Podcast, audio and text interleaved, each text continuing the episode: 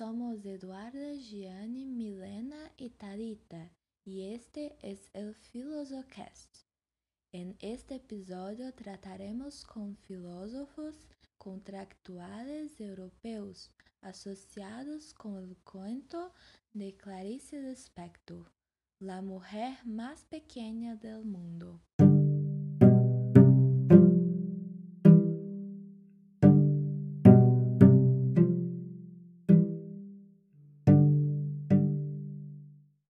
Para aqueles que não conhecem a Clarice Lispector, ela foi uma das mais importantes escritoras modernistas brasileiras do século XX.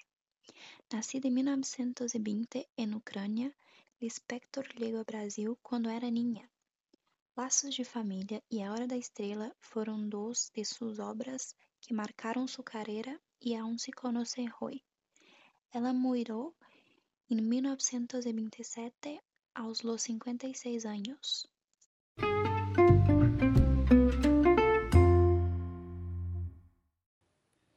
Agora vamos ao cuento.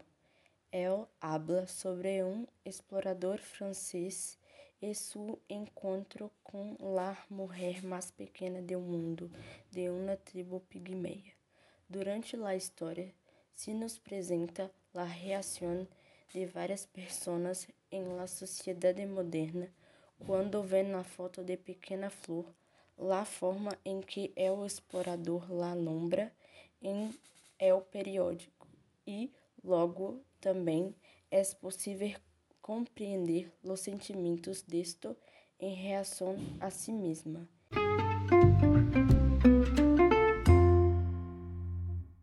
Desde o princípio, El cuento puede asociarse con la filosofía de Immanuel Kant, porque para él la comprensión del hombre depende de la racionalidad, pero también de las sensaciones del empirismo. Por lo tanto, cuando Dista se da cuenta que la mujer es tan pequeña, experimenta empirismo, pero en su racionalidad siente la necesidad de nombrarlo para que seja mais inclusivo para a sociedade que ela está acostumado. Kant também se ocupa de como podemos observar, pero incapaz de captar a verdadeira essência detrás de las cosas. Esto se evidencia en el trabalho de Clarice quando se publica a história sobre a mulher mais pequena do mundo e llega a las casas onde cada um lo interpreta a sua maneira, sem saberlo realmente em sua essência, ou sem tratar de entenderlo realmente.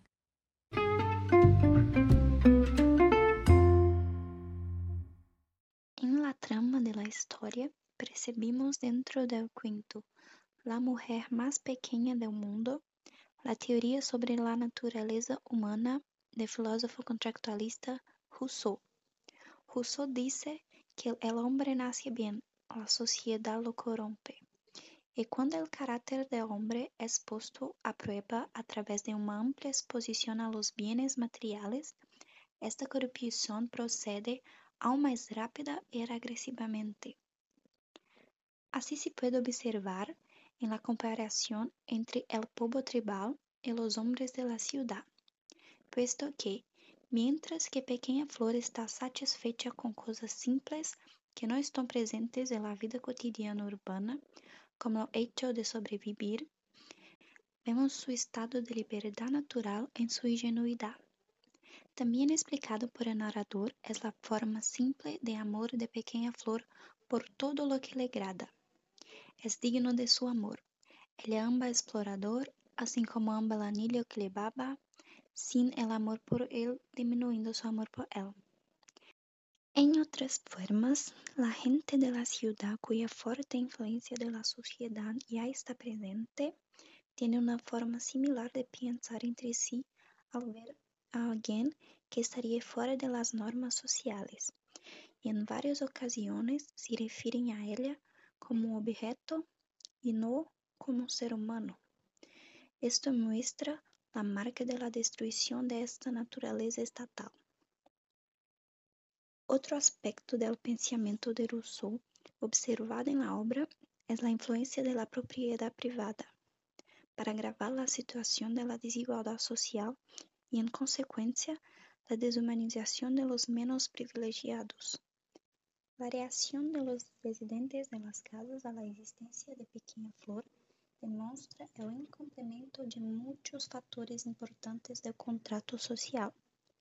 Dentro de sus hogares, la gente se sentía cómoda para relativizar la humanidad de las mujeres africanas, precisamente porque ella no era parte de la organización social contemporánea y a menudo eurocentrista que los lectores del periódico conocen. Según Jean-Jacques Rousseau, en esta perspectiva, el contrato social, como las reglas de respeto, existen precisamente para combatir las desigualdades, garantir los derechos universales y una convivencia respetuosa.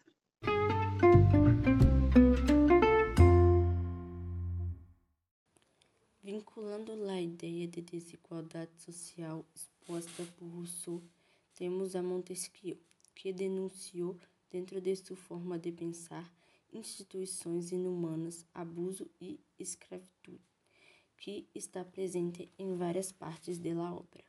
Um exemplo disto é, é o passagem em que se expõe as ações e opiniões de las pessoas hacia em pequeno informe de flores e la reflexão de uma madre sobre uma história que escutou testemunho do passado de um cozinheiro. Esto toda vida jovem em um orfanato, convertido em um cadáver de uma ninha em uma muñeca, com lá podia praticar uma certa relação de amor materno, que por serem mulheres dentro de uma sociedade patriarcal, se é animada desde o princípio de sua criação a desenrolar um ideal frente à ideia de la maternidade e que, em la prática, era praticamente desconhecido para elas. Sin embargo, no está arrependimento por suas atitudes passadas. Esta situação expressa desperdício por los niños huérfanos que a menudo nos tiene acesso a los juguetes, entretenimento, arte, a la formação de um núcleo de amor familiar ou qualquer tipo de diversão que los distraia de la dura realidade que experimentam. Ou também podemos mencionar a família que, ao princípio, parece que se preocupa com a mulher mais pequena do mundo pero pronto está claro que aspiram a ella solo como servienta, teniendo as algo de los que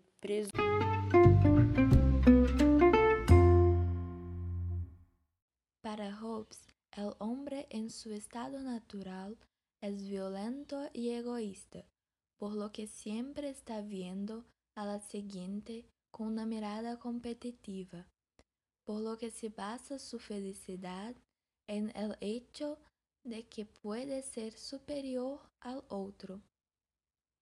Esta óptica es pertinente en el extracto de la historia donde una niña se sorprende por la imagen y comentarios que Pequeña Flor generó. Una sensación oscura, similar a la envidia, se llevó a la niña. Hasta entonces, con solo cinco años, ela era mais pequena de um hogar adulto e considerava tu estatura como la fuente de las mejores caries. Sin embargo, quando se comparava com pequena flor, se dio cuenta que lá mientras ella era la mais pequena de sua casa. Pigmeu era a mais pequena do mundo. Essa situação desencadenou em la niña um espírito competitivo que la hizo ver a los demás como enemigos. Se observa que el amor dado a la niña de cinco años está asociado con su tamaño, como si este factor fuera proporcional al sentimiento de afecto. Por pequeña flor, sin embargo, el amor representa aspectos simples que conforman su existencia. El amor por la mujer más pequeña del mundo es un estado natural de admiración y no la combinación de algún tipo de estética.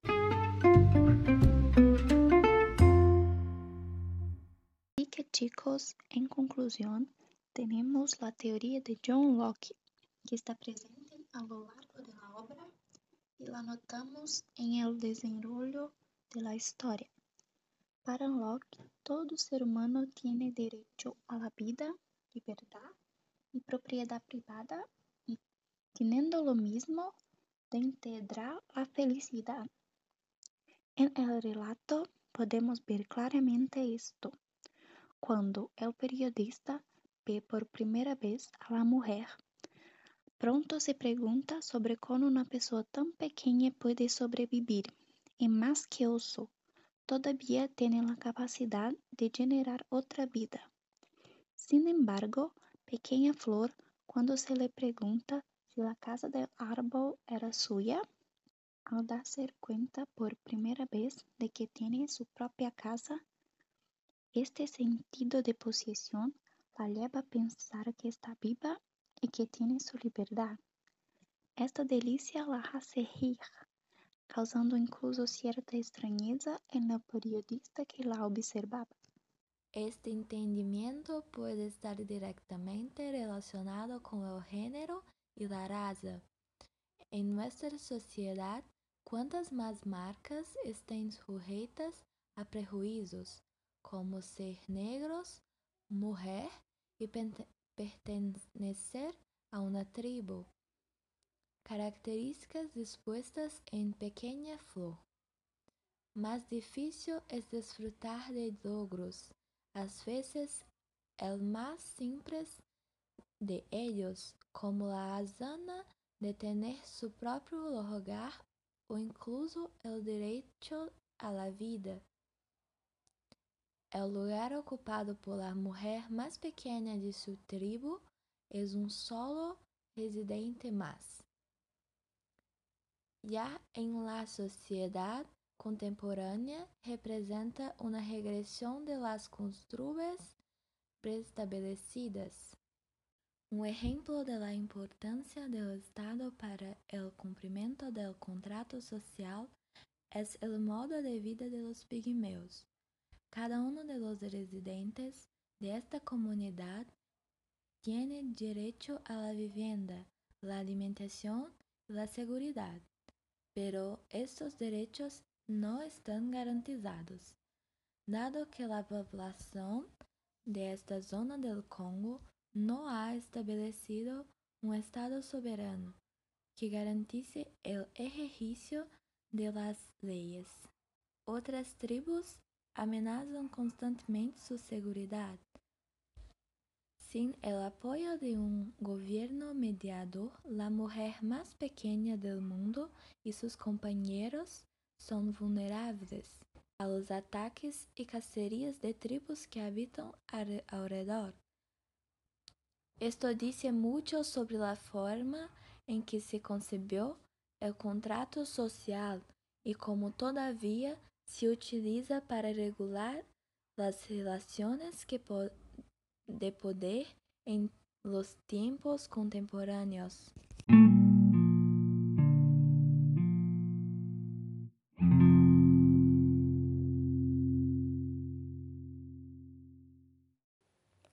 Uma vez mais, lhe agradecemos sua atenção.